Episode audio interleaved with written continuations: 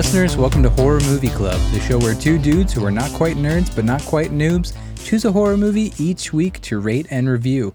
I'm Brian, I'm on the phone with Ashvin, and today we are discussing the long awaited Halloween Kills from 2021, directed by David Gordon Green, written by David Gordon Green, Danny McBride, and Scott Teems, starring Jamie Lee Curtis, Judy Greer, Andi Matichak, James Jude Courtney, and Anthony Michael Hall. And in this sequel to 2018's Halloween, Halloween Night continues as the Strode family reels from the events that unfolded in the last film, and the town of Haddonfield decides to take matters into their own hands in an effort to permanently rid themselves of Michael's murderous legacy. If you're new to the show, we're just going to do some spoiler free background discussion for the first 15 or 20 minutes, but then we'll take a little fake break and play some transition music, and then that is when spoiler territory is upon us, so you'll duck out then if you haven't seen the movie yet. Ashwin, you were anticipating this, but maybe a little less than me, right? Yeah, I was pretty excited. I, I think I've been uh, pretty vocal about this being one of my favorite franchises, so uh, I was I was excited. And I, I think I remembered uh, liking the 2018 one. Do you do you remember what our scores were for that one? I remember my score. I gave it a three and a half, and I since have rewatched it. I rewatched it shortly before Halloween Kills, so just like a week or two ago. Oh, nice. And it, it upped my score to a four. Wow, no kidding. Yeah, yeah, there was a, a lot to appreciate in that. Okay, oh, that's awesome. And uh, yeah, uh, I see yours right here. I've got the spreadsheet in front of me. You gave it a two and a half. oh my god, are you serious? yeah. Oh wow. That's interesting. Uh, you're hard on shit. yeah, I'm so surprised. I I, I remember like uh, feeling pretty fondly about that one. Um, so yeah, I, I don't know. Maybe I did my math wrong that day. Um, maybe if you rewatch it, it'll grow on you. Yeah, yeah. So it had good rewatchability. Yeah, yeah, and I think uh, once you're aware of the flaws, you you kind of know what to expect going in. Sure, sure. Having and, to start off with those podcasters was pretty jarring. Oh yeah, yeah, right. Um, you, uh, oh, I thought you were really excited to see this one in theaters. I was, and I did not see it in the theater. Yeah. Once, the well, first of all, my kid had a fever. It's not COVID, but I didn't know that at the time, so I figured it's probably safest for public safety if I had stayed home. And I also, once the time came around, I just didn't feel like it. I, I haven't found a theater I like here yet, and I just didn't want to bother. Yeah, so you watched it at home too, right? I, I, yeah, I watched it at home too. I, I didn't realize I've I've had Peacock this entire time, uh, so I finally activated the uh, the premium subscription there, and uh, yeah, it, it, it, was pretty convenient to watch it at home on that platform. Did you sign up for that? I did, I did, and I was gonna cancel it right away, but I might hang on a little while. Are you finally gonna get into the office? Oh, I, have I've seen most of The Office. I, I'm I still like it. I'm just not as obsessed with it as the rest of the world is. Oh, okay, that's fair. Um, so David Gordon Green is at the helm of this what will be a trilogy that serves as the eleventh, twelfth, and thirteenth films in the franchise. Uh, its timeline ignores many of the other films, with Halloween 2018 serving as a direct sequel to Halloween 1978 and next year in October of 22, the trilogy will end with a film titled Halloween Ends. Uh, Ashwin, I have now seen every film in this franchise, by the way. Are you serious? I uh, watched six a few weeks ago. That was the last one I needed to check it all off. Wow, and you've seen like H2O? I've seen right. H2O and Resurrection, but I haven't seen either of those since the theater, so I really don't remember those very well. Okay. Wow, that's awesome. Um, so now you have this and Nightmare on Elm Street knocked out. Yep, yep. That's Just got to get that Friday the Thirteenth to get all these big three done. Yeah. Wow. Good. Way to go. How many? Uh, sorry. Wait. How many uh, Halloween movies are there? Uh, twelve, okay. including this one. Got it. So yeah, David Gordon Green. He's got about 15, 20 years of directing independent movies, some larger productions too, like Pineapple Express and some TV before Blumhouse accepted his and Danny McBride's proposal to reboot the franchise. And he now has multiple huge horror franchises in his hands. Um, he's set to direct a new installment installment of The Exorcist. Wow. Uh, which, not unlike Halloween 2018, will serve as a direct sequel to the original film. Mm-hmm. And he supposedly will be directing several episodes of a supposedly upcoming Hellraiser TV series. I haven't heard much about that. It, it, it came up in the news like a year ago, and it hasn't really been discussed much since then. Oh, okay. But because the latest Hellraiser news is that there's a Hulu feature film in the works. hmm Um, but yeah, about a year or so ago, they were talking about an HBO TV series for Hellraiser. So Got it. take that news about the HBO series with some David Gordon Green directed episodes with a grain of salt, but it was reported on at one point in time. Uh, I mean, it, it sounds uh, accurate because I, he already has at least like two HBO shows uh, with Eastbound and Down and uh, Vice Principal. So yeah, it wouldn't surprise me if uh, that that comes to fruition. That's that's interesting. Right, right. Do you think he's just like another one of these uh, directors who have come from comedy and now transitioning to horror, and that's going to be his path going forward? I don't know. It's. I mean, if he's uh, set up to really do The Exorcist and uh, Hellraiser, then yeah, I mean that's going to be part of his career for sure. Right. Right. Um, and it's funny too because Danny McBride is one of the writers, of course, with a background in comedy and was in Pineapple Express and Eastbound and Down. right. um, Exactly. I'm surprised there's not more outright comedy in these films. There is a little bit, but um, I know. it's funny when you look at like yeah, who the director and writer were, were and uh, yeah, you, you don't feel like that same sense of humor that you see in some of those films. right, right. There's definitely some funny moments, and they uh, they take things lightly, and and you can tell there are touches of humor, but it's not all out funny most of the time. Yeah, I mean, are you a fan of like Eastbound and Down or Vice Principals or um, I, I I like to show Mythic Quest. Uh, I think that was on Apple TV last year or two. But uh, are you a fan of those? I haven't seen any of those. Oh, okay, okay. Uh, is- the only films of his I've seen are um, Pineapple Express, which I enjoyed. yeah. And I think he also directed a movie called All the Real Girls with um, Zooey Deschanel. Oh, okay, That was really good. I really loved that. okay. Also a comedy. It's a a romantic comedy, but it's like a very realistic, slightly depressing romantic comedy. Okay. Um, but it's also really charming. Yeah. It's kind of about like heartbreak and, and rough relationships, but it's got a lot of charm and humor to it too. That's cool, and I, I kind of feel like that aligns with his uh, style of comedy too. Like, it, there's like a darkness to it, which uh, I guess gives it like a certain charm in a way. Um, like, yeah, I think Right. about the main characters in Eastbound and Down and stuff. Um, so uh, yeah, I, I guess it makes sense that you would come into horror, um, and I'm curious to hear more about like where you see the comedy in this film. Cause uh, yeah, we, it did- didn't jump out to me too much. Yeah, I think I might have seen a few more touches in Halloween 2018. Oh, okay. Um, but yeah, this still, despite being streamed on Peacock simultaneously with the box office release, performed pretty well. It had a budget of 20 million, and I checked these numbers. Uh, gosh, it was two days ago now, so that was Monday, October 18th. It had a box office of 54.8 million, so that's and growing. Uh, which is pretty good considering A, the pandemic, and B, a simultaneous Peacock release. Right, and it's only been in theaters at this point for like uh, a week and a half, or did it just come out this weekend? It came out, yeah, a week and a half, I think. Okay. No shit. No, it just came out last. Yeah, not even a week yet. Oh, okay, yeah, not even a week, right? Boy, hard to keep track of time these days. um, it's a best opening for an R-rated film in the pandemic. Oh, nice. That's good. Beat out Suicide Squad. Got it. Yeah. And uh, I heard part of the reason why it was also released on Peacock uh, was uh, this was like a Blumhouse production, and they got burned when they released uh, Freaky just in theaters.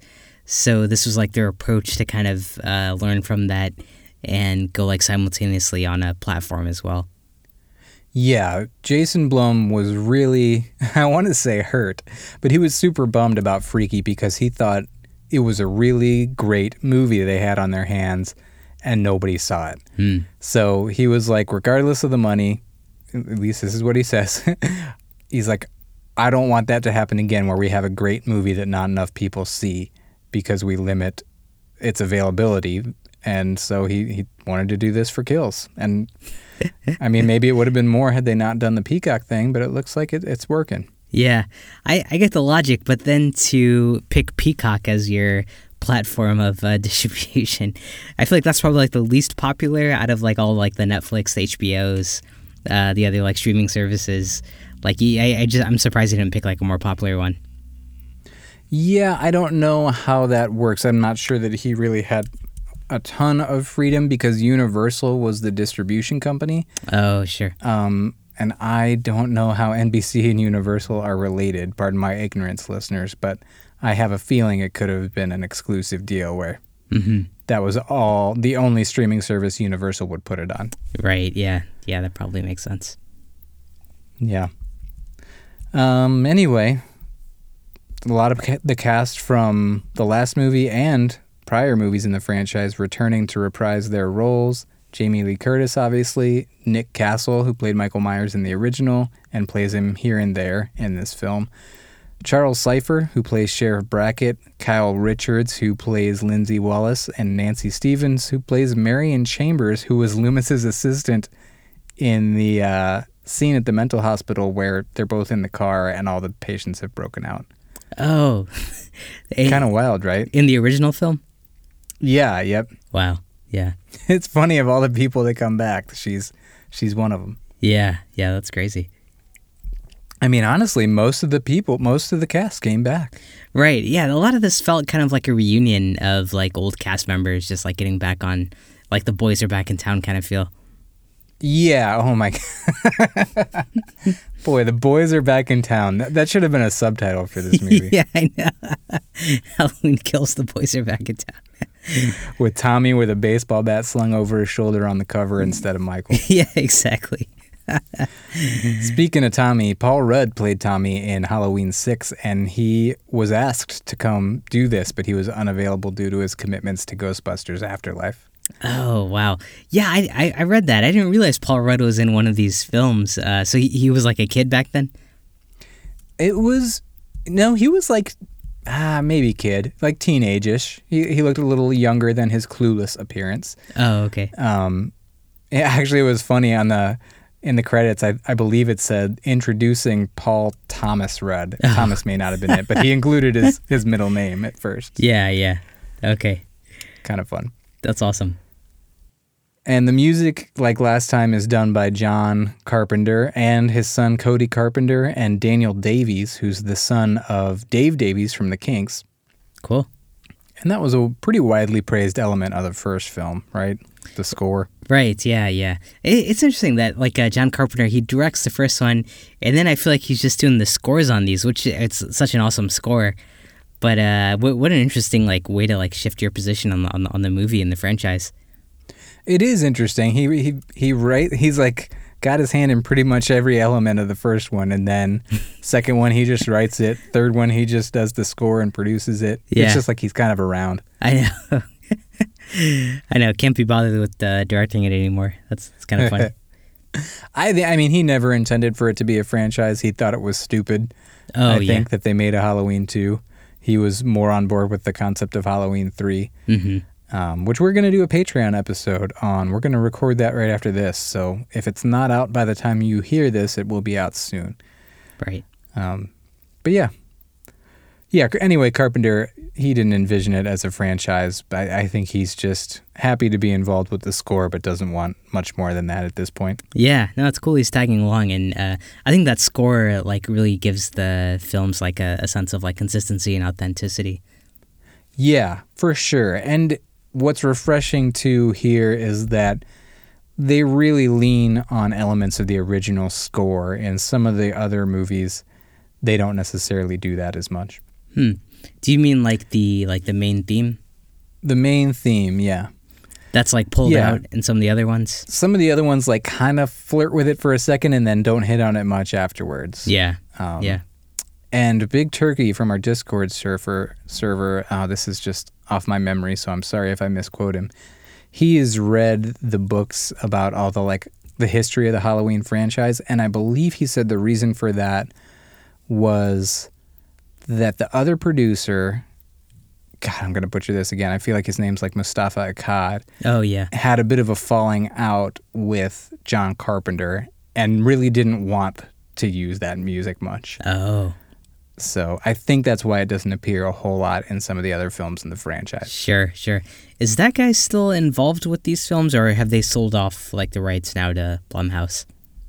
I'm pretty sure he's still involved. Shit, this is one of those things that I don't have on hand, and I never want to look things up on the podcast because I want to keep it conversational. But I feel like we should get this right. No, I think you're right. I think he is one of the producers uh, still. Like he's listed there with like Jason Blum.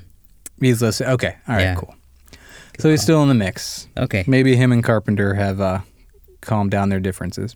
Yeah, he's always someone I've wanted to know more about because I, I feel like he's a, a big name behind like the first few Halloweens, and seems like he carried a lot of the other uh, franchise uh, films. But uh, not, I feel like he's not like a very well known household name, is he? No, not at all. Kind of like Robert Shaye in the uh, Nightmare on Elm Street movies. Oh, right. Yeah, sure. Just like the dude pulling all the strings and uh, his name's on every film, like right up there in the beginning of the credits. But Yeah. I don't much- think people knew much about him until some of the documentaries came out. Right, right. Yeah. But yeah, good point. I, w- I would be interested to know more than him. Maybe maybe the true nerds do, and they're laughing at us right now. Yeah, exactly. But I don't think he has a very public uh, image from what I've seen. I don't think so. I don't even think he has like a Wikipedia page, which is kind of crazy. That is weird. hmm Um. So yeah, Halloween ends. This is kind of fun. I think each film, like Halloween 2018, took place 40 years after Halloween was released, or it was released 40 years after Halloween was released. Now Halloween Kills is released with the one year delay, releasing it in 2021 makes it 40 years after the release of Halloween 2, Oh, and yeah. Halloween ends will be 40 years after Halloween 3. oh, and that's coming out next year, right? Yes. Oh, so those first three Halloween movies came out like year after year? They did. They did. Well, 1978, 1981, 1982. Okay, cool. Oh, nice, Yeah. nice. Do you think Halloween ends, they'll copy Halloween 3 and uh, ditch Michael Myers? No, sir, I don't. But uh, they are going to address the pandemic Oh, in Halloween Ends. It's going to take place four years after Halloween Kills. wow. Interesting. Yeah, I'm not sure how I feel about that. Yeah, yeah. Uh, have they already shot it, or is it still like in production? Do, do you know where, what the status is of it? They have not done any filming. I think their original plan was to do these back to back, but in the in terms of filming, but no, they, they haven't filmed yet. That's interesting. If it's like confirmed for release for next year, Right? They'd better get on it. But maybe maybe uh maybe it's begun, but um yeah. Seems like a tight yeah, I- turnaround. I- right, right. Yeah, I should have looked more into that. But as far as I know, I don't think filming's even started. But you're right. That would be a pretty, pretty tight turnaround. Yeah, yeah. Really cool though that they're gonna tackle the pandemic. I felt like this one tried to hit on like some uh, current issues. Did, did you get that sense? It did. You know, it was surprisingly prescient in like uh, some of the stuff that happened in the January 6th riots in Yeah. 2021, but it was filmed in 2019. So Oh, okay, okay. So that, that was, was just just sheer luck. a lucky I mean, not necessarily luck, because I think it was still a commentary on the state of the world, and the 2021 thing was perhaps a logical conclusion to the state of the world at that time. yeah, yeah, uh, yeah. I, I guess anyone uh, putting all the facts and figures together might have guessed that that was gonna happen. Right, right. Any other background that you'd like to discuss on this movie before we uh, hit the Ohio connection and then move on? No, I think you hit everything. All right. Uh, well, our Ohio connection, as always, comes from our friend Alex, who owns the Jukebox Bar and Restaurant in Cleveland, Ohio. Listeners in the Northeast Ohio area, go and get there while the weather's still nice. Hang out on the patio, drink a beer, get some delicious food. Alex says Halloween Kills is a slasher film, sequel to 2018's Halloween, and the 12th installment in the Halloween franchise. The film pick up, picks up right where the previous one left off, with return performances from franchise star Jamie Lee Curtis, Judy Greer, and Will Patton, while adding cast members Anthony Michael Hall and Thomas Mann, among others. The character of Michael Myers is portrayed by two actors, Nick Castle and James Jude Courtney, who both appeared in previous films, and Castle having appeared as the masked killer in the original 1978 version. James Jude Courtney has limited acting credits, having appeared on episodes of Babylon 5 and Buffy the Vampire Slayer, but the majority of his work has been as a stunt double or stunt performer. James Jude Courtney was born in Garfield Heights, Ohio. Hey, that's awesome. That's pretty cool. And that's whose face we see. That's the face of Michael when you kind of catch glimpses of the face here and there. Oh yeah, yeah. Oh cool. So like when we see him in in this one, that's that guy. Yeah, I mean Nick Castle had probably just a tiny little part here and there, but it's it's mostly James Jude Courtney. Everything you okay. see, Great. everything you see, like face wise and just the body doing things wise, the shape is essentially James Jude Courtney. Okay. Awesome. Um, hey, did you mention the uh, Rotten Tomato score yet?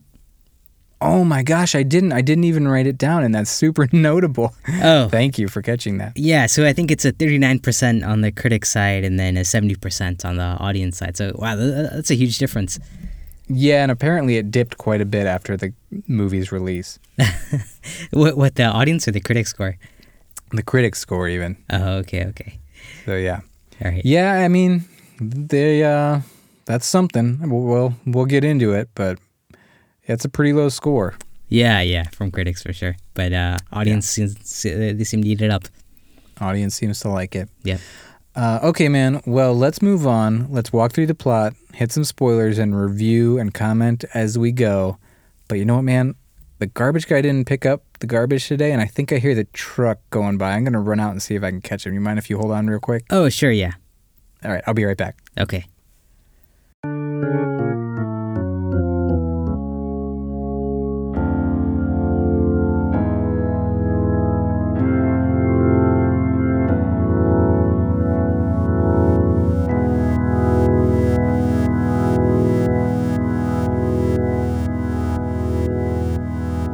Okay, man, I'm back. Hey, we able to catch him?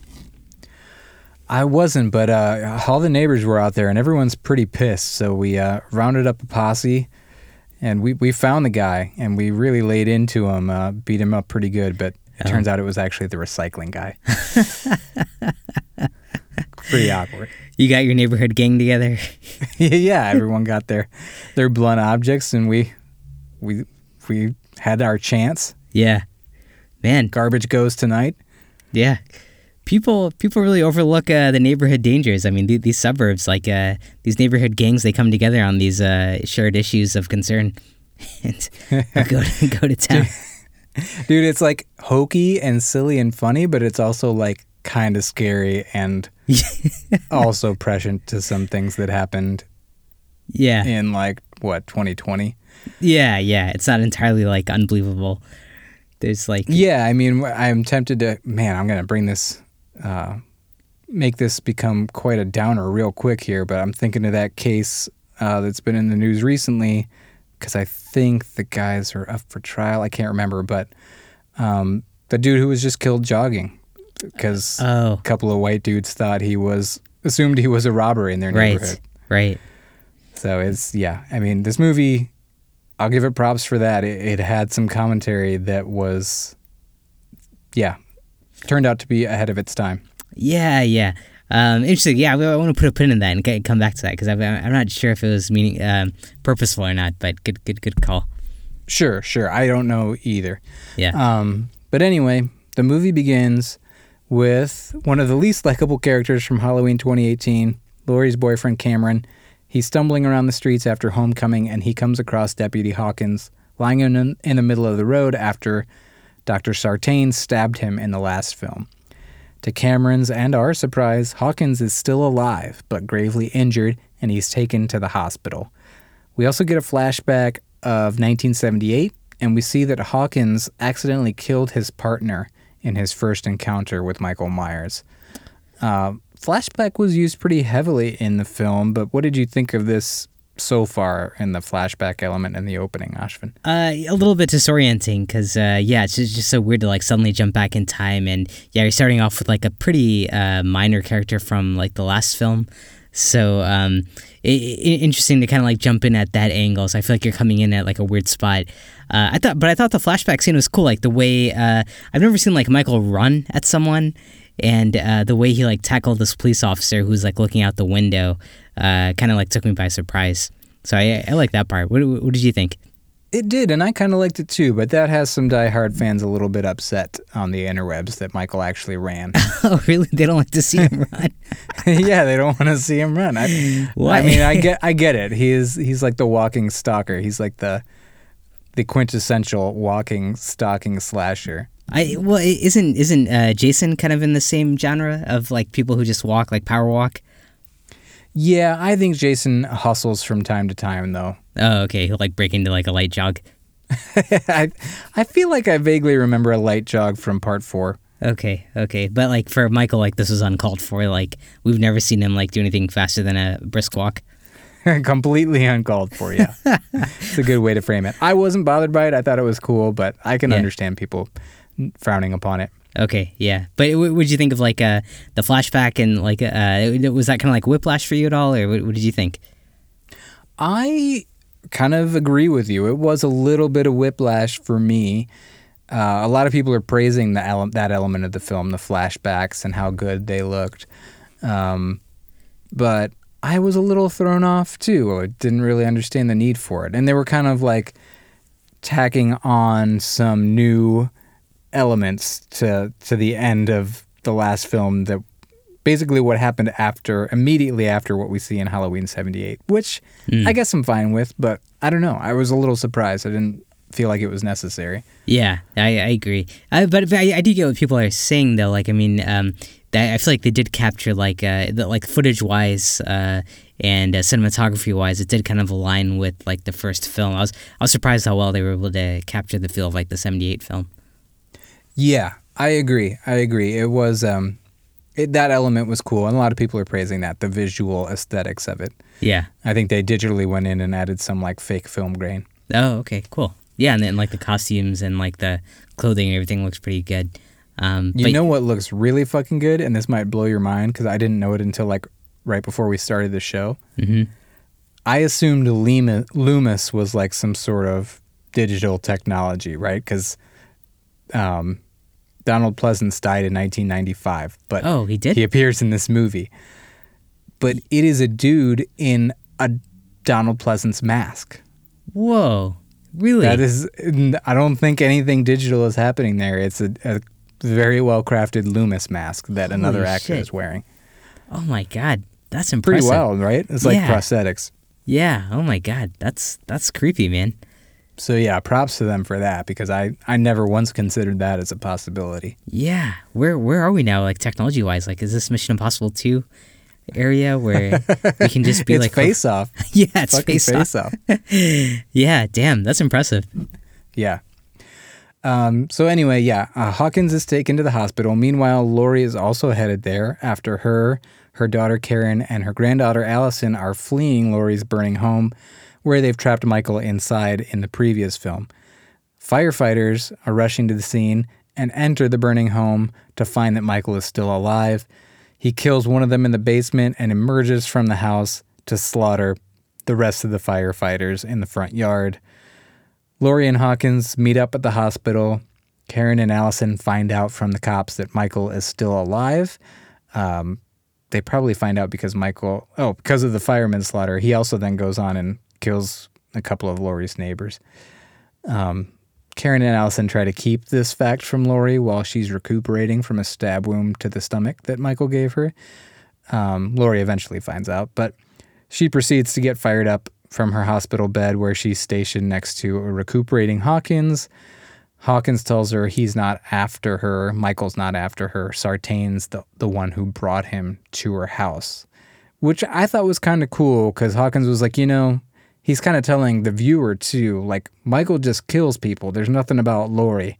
It's just a coincidence because even Laurie thinks, like, it's him and me locked in this battle to death. And Right. Hawkins is like, nah, he doesn't give a shit about you. So it was it was uh, it was a psychologist from the first one, the psychiatrist that brought him to Laurie's house. Yeah, because he was so obsessed with Michael and the events of that night, he wanted to see them encounter each other. He really thought that the events of that night had a lot of psychic energy for Michael. Mm, okay, but uh, Michael killed him, right? In part in like the the previous film. Yeah, Michael smashed Sartain's head like a watermelon with his foot, Yeah. like But that then- comedian. But- what was that comedian's name who would do the sledgehammer with the watermelon? Oh, um, Shit, I I got people are screaming it at me, but I, I don't know it right now. Gallagher. Oh, okay. uh, I don't think I ever saw that bit. Um, w- well, yeah, uh, so in the last film, yeah, I, I remember it, like that was the the guy's goal, but Michael kills him. But then Michael still goes like on his own to um, Laurie's house, right? I think it's because he's like pretty much there already, and then Allyson runs there. Oh, okay. So he's like chasing her, kind of. I believe so. Okay, all right. So There's also a discussion. Oh, sorry. Go ahead. Oh, so I mean, the whole point of this conversation is like he's trying to tell uh, Laurie that she's not the center of Michael's universe. Exactly. Yeah. Yeah. Okay. Which I kind of liked. Um, I think Laurie is a really cool character. I can't even decide. She's such a badass character in 2018, hmm but then there's also this other angle that creeps in and other characters' perspectives where it's like, lady, you're kind of crazy. Like, I get it, but like you've gone too far with this and you're obsessed with it. And you've Yeah, like, ruined yeah. your life. I think this film starts to like kind of hint on those aspects, right? Right, right. And even Yeah. the last one did too. And that was kind of her daughter Karen's perspective. But in the Yeah. end, it turns out good thing she was prepared. Right. But Um, why why water it down like what? I, I feel like the franchise, and I've only seen like uh, I don't know four or five of these films anyway. But um, why water down like the biggest uh, like storyline between like the like the, those two have have always been looked at as like opposing figures, and now suddenly introducing this element to say like no, it's not actually you two. You, you don't think that pulls away from the franchise? Hmm, that's a really good question, man. And maybe it does.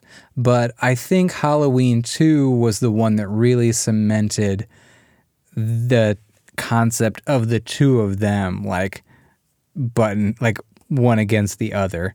Because he, like, comes to the hospital, it almost implied that he's looking for her, and they introduce the fact it's not even implied, it's spelled out because they introduced the fact that Laurie is Michael's sister Right. Right. in Halloween 2, but that's all wiped away in this timeline. So Yeah. part of me kind of likes that they were just like, nah, fuck that. And Michael Michael doesn't care. But I think the two can coexist. I think Michael cannot care, but for Laurie it can still be like, no, I'm gonna take this dude down. Yeah, sure. Like it's my mission, and like she still has that like history of like having to battle with him. So uh, yeah, she could have that uh, angle for sure. But I, I don't know. That, that, that kind of bummed me out to say that like uh, he's not like after her, because uh, I, I like that part about him. That's fair. I agree. I mean I don't agree, but I can totally see where you're coming from. Yeah. Um, what did you think about Laurie and Hawkins being next to each other in the hospital and kind of talking about their slight crush they may have had on each other in the past and stuff like that? Uh, yeah, I hated it, man. It was so like cheesy and forced, and uh, Yep. just like yeah, I, I, it's sort of like no no purpose to the plot or to like my interest in the story. So I, I wasn't uh, on board with that at all. What, what, what did you think? I 100% agree with you. I hated it too. Yeah. And they did a lot in this movie. I will say 2018 did a lot of referencing back to the original film, which was good and I appreciated it and they brought something new to it. Like they put a lot of spin on the predator and prey thing. They had Laurie in a lot of the roles that Michael was in in the 1978 film Mm-hmm. um, with her like on the aggressive end of it, uh, which was really cool. But this one felt like it was just trying to check a lot of boxes and like throw a bone to true fans. Like Oh. they talk about their, my example here is they're talking about their past romance, and he's like, Oh, you were so obsessed with Ben Tramer that I figured it wasn't a thing. And it's just like, was this whole scene just an excuse to drop the Ben Tramer in there so the franchise fans could be like, oh, yep, that's yep, from the first one. They're sitting there with like their bingo cards. like, yeah, oh, exactly. Exactly. Yeah. That's the vibe I got. Who who is Ben Tramer? He is a boy that Laurie has a crush on in the 1978 film. He's only ever mentioned. He's never seen. Oh. Well, yeah, he's never seen. But then in the second one, he is the guy in the mask that gets hit with a cop car and killed because they assume he's Michael. Oh, okay, okay. Yeah. Got it. Yeah. Yeah. No, I, I, I think you're right. Like a, a lot of the dialogue in this felt like it was playing to like uh, franchise fans who like wanted to hear certain things uh, Yeah. said or, or Yep. things dropped. Yeah. Right. Um, yeah, a lot of it felt just shoehorned in. Right. Did you notice when Karen and Allyson were told the news about Michael being alive? The police, there's a scene where the police are telling the news to Karen, and then we cut to Allyson's reaction, and she's like, What? I thought it was so bad. It was like such a jarring edit Yeah. and a cheesily performed line. I, I didn't like anything about what was happening here in these past 10 minutes. Yeah. Like in in the hospital, right? Yeah. Yeah, the hospital was just like a shit show, man. Uh, and even like the police presence, um, you had a, a sheriff here who I feel like had like one line in the whole film, but most of the time was just kind of like making these faces of, on on camera. So I yeah Yeah, I- I mean, the entire return of Sheriff Brackett. Um, Sorry, I forgot the actor's name who plays him. Um, Charles Cyphers is another way to just like wink and nod to the fans. oh is that why he was in there? Yeah, yeah, and and he, I mean, his daughter Annie b- was murdered in the first film, but Oh right, it's just like really, he's like around forty years later, like. I don't know. Maybe he is, but do we really need to see him? It's just such an obvious like yeah, way to wink and wink and nod at the fans. right, right. Which I am. Can, I mean, I'm trying to like poo poo anybody who's like into that. I'm a fan too. It's fun for me, but this movie just felt like sometimes it was bending over backwards and committing so much screen time to getting in these winks and nods instead of giving us an actual story. Right, right. Yeah, yeah. I agree. Um, yeah, so I don't mean to come off as bitter. I really enjoy this franchise. So, anyway. Okay. While all this is happening at the hospital, there's a crew of sad sacks at a local bar sharing beers on the anniversary of the trauma that happened to them on Halloween night 40 years ago. This group includes the two kids Laurie was babysitting in the original film, Tommy Doyle and Lindsey Wallace, Marion Chambers, who was in the car with Loomis at the uh, asylum that day, and Lonnie. Lonnie is apparently the kid who was making fun of Tommy in the original film. And via flashback, we see he caught a glimpse of Michael on that night in 1978, which was so weird. Just like, why is Lonnie important? Yeah, that was that was a really random flashback that like wasn't necessary at all. Yeah. Like, why did we need to go back and kind of like retcon the events to like make sure we know he saw Michael that night? It's just so weird. And and Lonnie's Cameron's dad. Right. Um So it's a talent show at this bar, and Tommy has this horrible moment where he gets on stage as part of the talent show to tell their story from that night as like half ghost story, half recounting of personal trauma. And at the end of it, he lifts his glass to Laurie Strode says, like, there's a Laurie Strode wherever you are. Uh, I thought that was just like the cheesiest thing in the world. It was. That's usually not how talent shows work, right? no, You don't just get up and tell some no story. talent show I ever participated in or witnessed. Yeah. I know that was, that was that was so random and uh, yeah obviously just like a cheap ploy to like introduce that these are the characters which I some of them are uh, reprising their roles from the '78 film or it's not all of them is it? Uh, no, not all of them, but the actress who plays Marion Chambers, who was in the car with Loomis, is the same actress, and Kyle Richards, who played Lindsey Wallace, is the same. from '78 Yeah, oh okay okay so Lonnie's a different actor um it- it- Correct. okay got it Lonnie's a different actor, and Anthony Michael Hall is not who played Tommy Doyle. Okay. Okay, got it. Yeah, it was, it was, it was a really weird way to, to set that, uh, to introduce them and like go over this talent show. And then even like the other new characters who are sitting there at the bar that they, they try to bring in, um, just, yeah, it didn't make a lot of sense. Yeah, there were a thousand different ways to uh, to do this, and that was just such a weird choice. hmm And that's kind of how we were introduced to Laurie, I believe. I, I think I went a little bit out of order, and that's really the. Oh no, I'm wrong. I'm wrong. Never mind. Um, anyway, this crew at the bar catches news that Michael and one other guy have escaped the bus crash that was transporting the mental patients, and they try to get this posse together to take this into their own hands and find and kill Michael and "Evil dies tonight" is their rallying cry. We get a scene where Tommy rolls up to a crowd with a baseball bat in his hand and says, "Excuse me, we need some good people who aren't afraid to get their hands dirty." what Yeah. would you do if you were in that crowd of people? I would definitely like uh, not raise my hand, right? yeah, just like this the gif of uh, Homer Simpson like sinking into the bushes. yeah, exactly. Take a bathroom break at that time. Yeah. Um, so a good chunk of this posse, who's on the hunt for Michael, dies when Michael attacks their vehicle in one of the film's many slaughter scenes, and Lindsey Wallace ends up being the only character to survive. Uh, we also get a complete repeat of the scene from the original film where Michael shatters Marion's window with his hand and with a famously had a wrench taped to his hand in the first one if you pause the movie just right and it, they did it again for this one oh, I didn't tie that back. That's interesting. yeah what were your thoughts on this uh, this massacre scene hap- that happened here near this playground Uh, I liked it. I thought uh, the way th- they introduced him in the scene with like the kids uh, saying that, oh, yeah, there's this like masked guy who keeps showing up here, and then they turn around and he's there.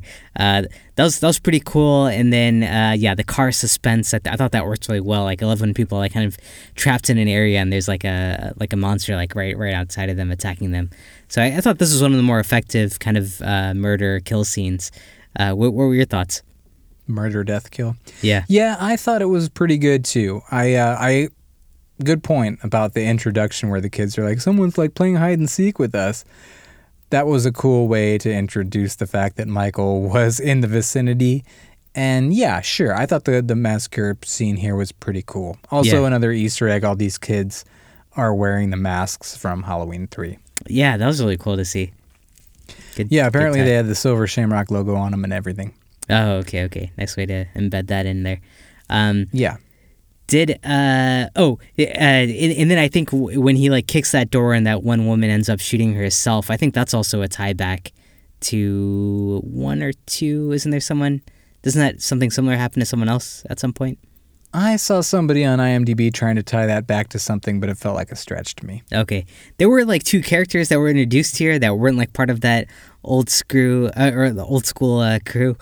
Um, and I I was surprised like how quickly they were killed off here because like uh, I thought they were gonna be like two new like protagonists in the story, but yeah, they died pretty quickly, and they were there was a couple dressed as a doctor and a nurse. right, right, yeah, Um, and man, I thought there was an Easter egg here, but I couldn't put my finger on it, and I haven't seen it online.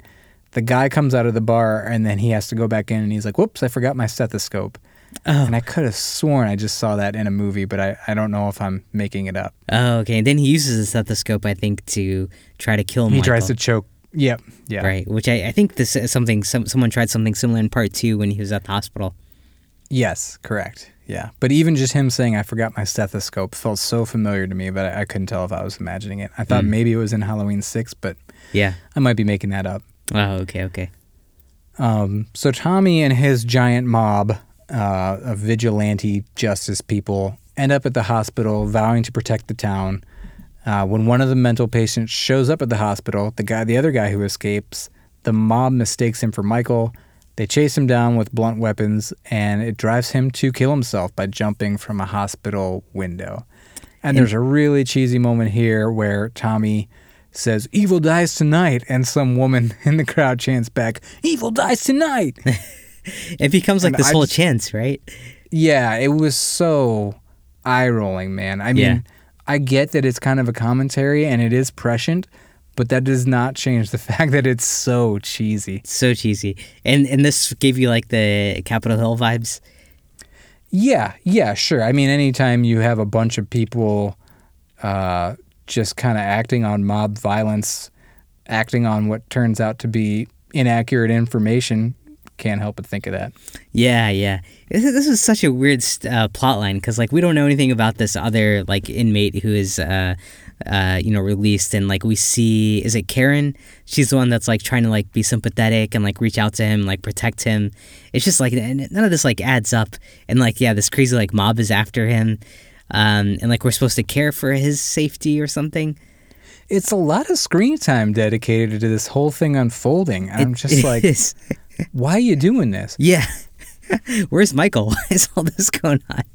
Also, one of our chief complaints about Halloween 2, and I'm pretty sure this is a little bit of a complaint across the fandom, is that Jamie Lee Curtis is locked up in the hospital and barely even is in the movie. Yeah, yeah. Like, that- this being a well known criticism of Halloween 2, why are you replicating the exact same thing here in I know. Halloween Kills? She's cooped up in the, the hospital with Hawkins just chit chatting away. Like, I know, I know.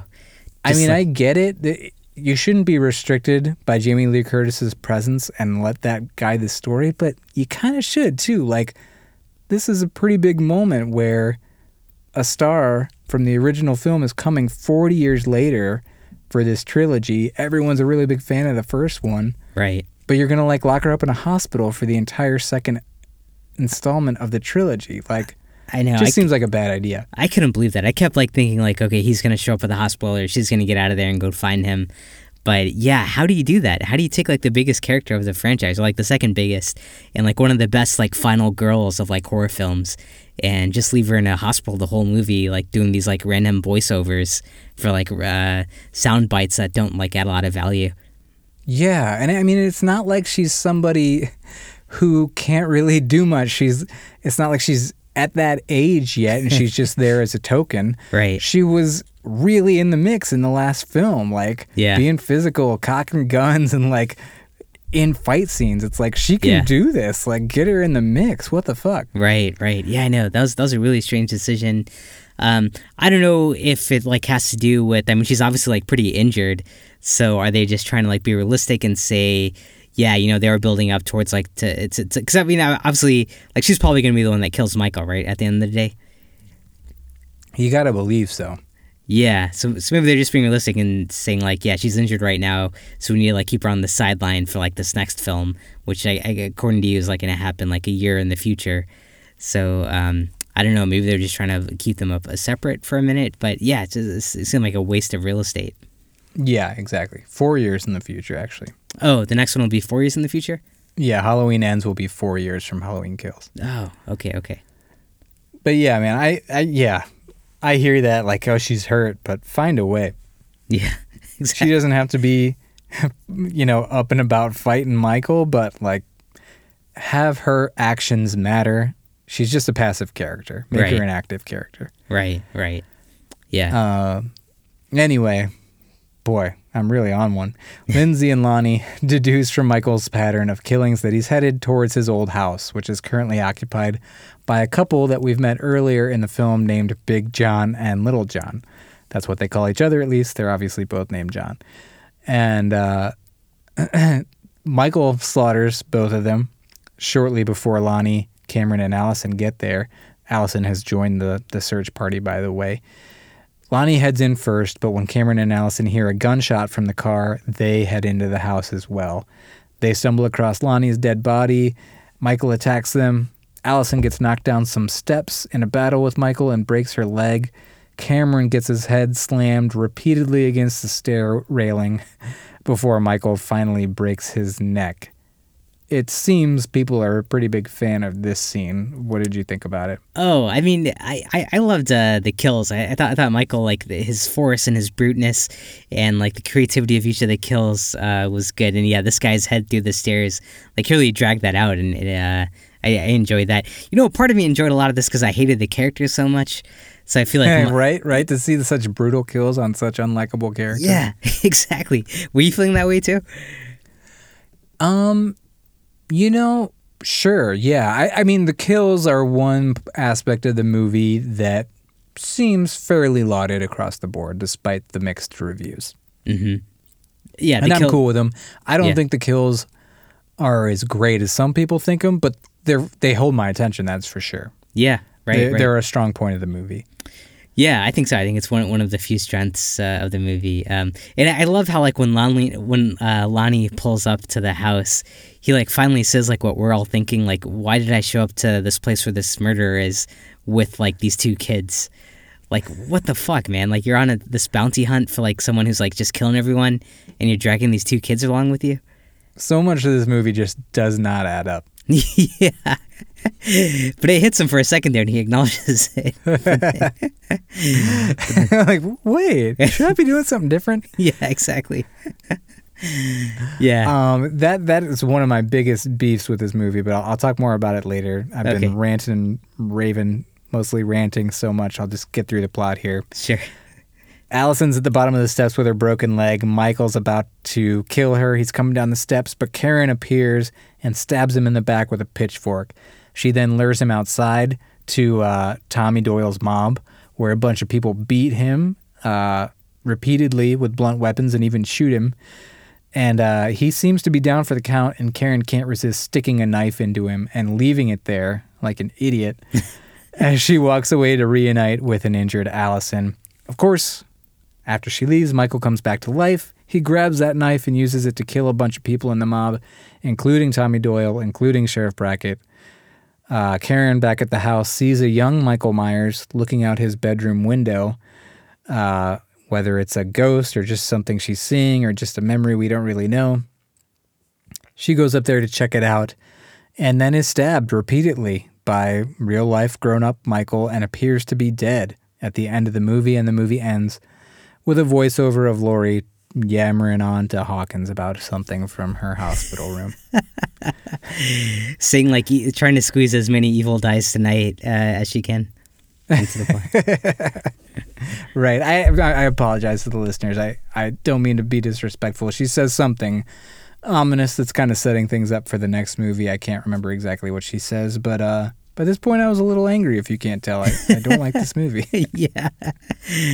Yeah, yeah, I'm with you. Uh, and I, I think a lot of like what she's doing in this franchise was, or like this installment was trying to do, is talk about the evil that like Michael was bringing out like in the townspeople, right? So like it wasn't just this one guy, but uh, this evil was like taking root in this community and like coming up with like how that the town people attacked like this innocent uh, escapee or like how they turned on Michael or like what they tried to kill him and all that stuff. But I, I think that was like one of the themes of this film, right? I guess so. And I mean, the whole like evil dies tonight thing, when Tommy's rallying the crowd, he's like, for 40 years we've dealt with this. And it's like, not really. Like, horrible things happened in 1978, undisputably. But Michael's been locked up for 40 years.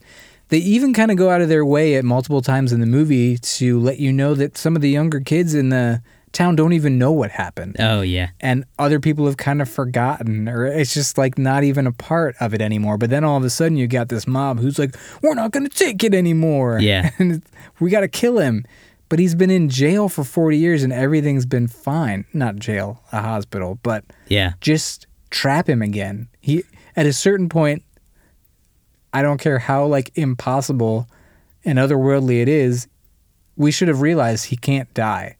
So like pivot.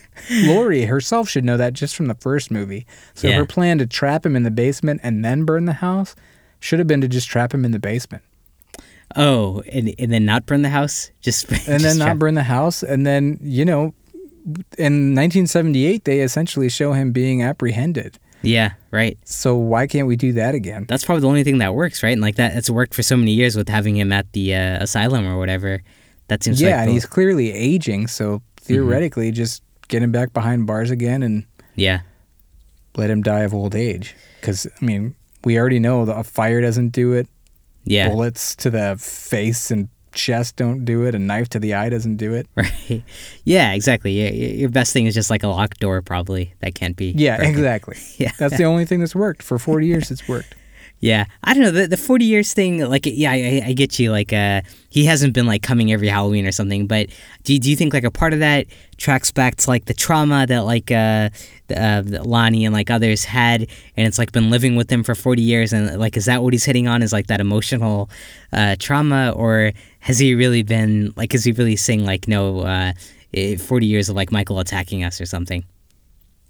I mean, I think he's talking about the emotional trauma, but like that he could find all these people who are that fired up about it Yeah, is I don't know, maybe surprising, but maybe not. Maybe white people are just looking to beat somebody up who they consider to be evil. yeah, bandwagon behind someone.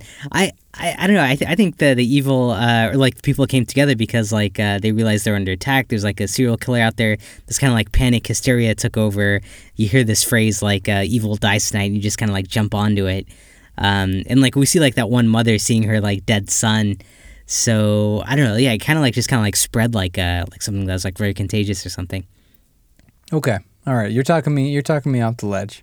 No, I, I, mean, uh, I'm calming down. I understand. I, I mean, it's ridiculous. And it's like, but it's like kind of like that crowd mentality that we see today, where like one person maybe is holding on to something and then is able to like kind of like it catches on like a fire, I guess. Um, but I, I don't know. Like it, it, it also did seem like pretty forced. Yeah, I mean that's you're right, and I think that is powerful commentary. I guess I'm just upset that so much of the movie seemed dedicated to that. Like oh yeah, that almost defined the movie. right, right. It just feels like a weird choice.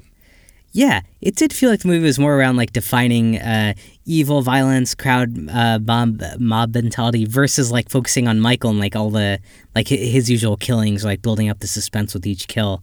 Like that kind of did feel like a second or third chair to this, right?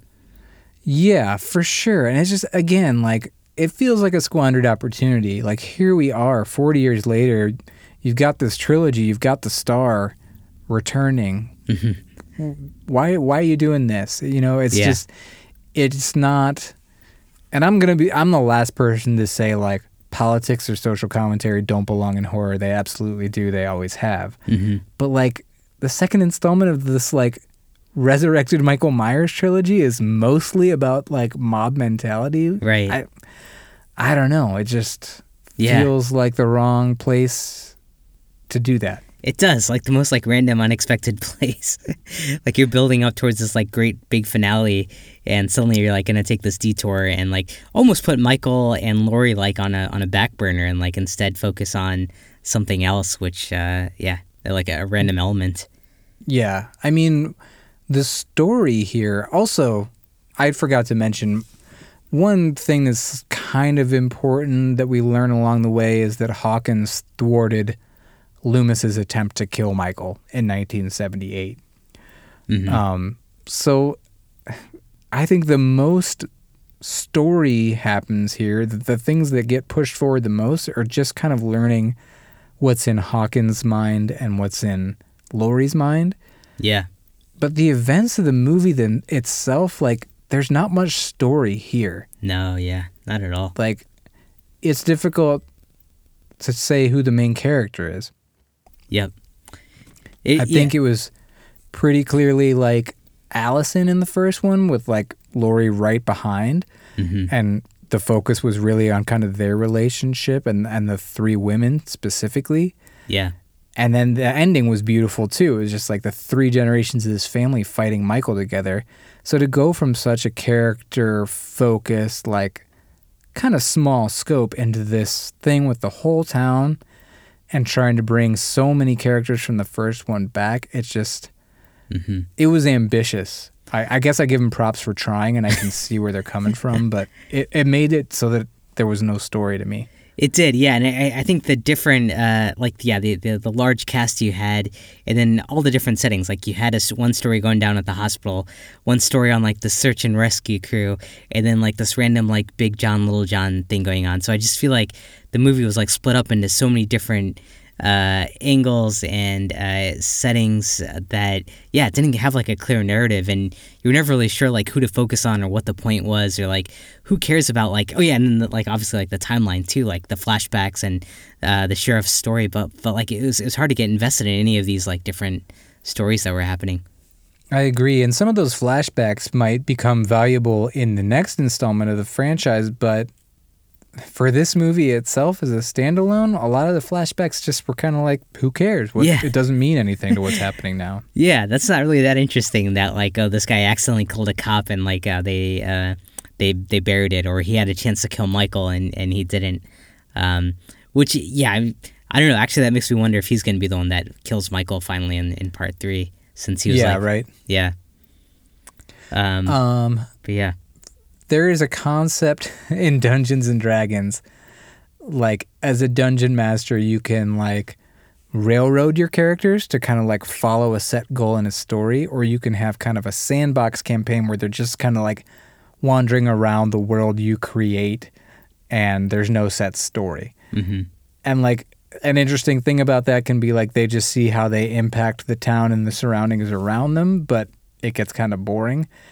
I kind of feel like this was like a sandbox movie. We're Oh. just seeing the whole town and how every little thing ripple affected throughout the rest of the town. The things that happened to every single character who appeared in the movie in 1978, how it affected them Oh, and how sure. it changed the town, and then how what's going on now in the town is affecting other people in the town, but it didn't have a story. Yeah, right, right. It was It just, was just a- like world building. Sure, sure. Interesting.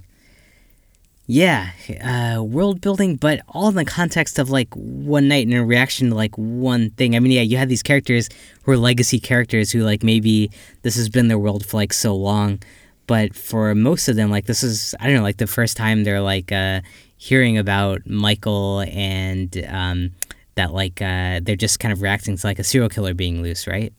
Yeah, right. Yeah. So it's it's kind of like a bubble or something. Is that is that what you're saying?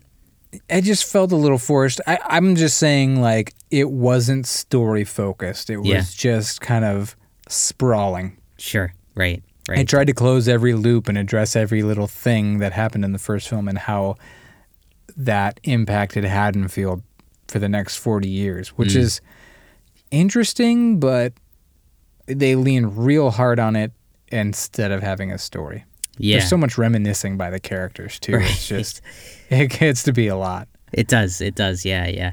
Yeah. No, I, I I agree. I didn't feel like there was like a cohesive nar- uh, narration or, or storyline here. And then, yeah, all the voiceovers of like very cheesy dialogue, uh, where I felt like a lot of the movie was just built on like these like one or two lines, like "Evil dies tonight" or "It needs to die" or "Michael, you've come home." Like they're like just like these lines that I feel like the director and the writers had. That they're like, let's build a plot around these characters saying these lines versus like telling a, a comprehensive story. Yeah. Did you think there was? I almost feel like there was not even like one good line of dialogue in the whole film. It was the dialogue specifically was a low point. Yeah, I thought the dialogue was terrible. Character decisions were terrible.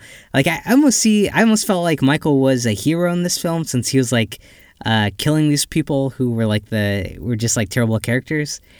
Um, so yeah, yeah, every, everything was like so flawed here. The di- dialogue, characters, storyline. Um, I, I, I don't get it, man. Yeah, which might add an element of fun to the the story. Just seeing Michael, it, it's interesting too. Like, I've got mixed feelings about it, but he went from such a stalk and slash in 1978 to just this one man army killing machine in this trilogy, Yeah, um, which I like am fine with. It's not my preferred Michael, but they make it work. Yeah, I, I had mixed feelings about that because I, I love seeing it like the one-on-one attacks he does in like the older films, like singling out a person, stalking them, and then killing them. And this one, he's like taking out crowds of people, like Matrix style. Um, it- you you were fine with that? I mean, I, I I had to adjust to it. Rewatching 2018 helped me adjust to it. I wouldn't say I'm a fan of it though. It, it works for what they're doing in these films, but both of the last two films lack suspense compared to. I mean, it's hard to compare anything to the suspense suspense of the first one, but I think even like Halloween Four has more suspense than this movie. Oh, sure, right, right. Yeah, I, Maybe I didn't- Halloween six. But yeah, I, I prefer the stalking and the slashing and the taking your time rather than just like, yeah, Matrix style slaughter fest. Right. Yeah, yeah, me too. I, I feel like a lot of these uh, scenes felt more action than horror. And uh, the kills, like, yeah, didn't have that same build up or suspense, except for that one where I, th- I think they were in the car and that, like, felt like a decent uh, device or setup for, like, being trapped in a space and, and being under attack. But still, like, yeah, nothing uh, compared to the suspense we had in other films. Sure. Sure, I agree. I agree. Um, did you?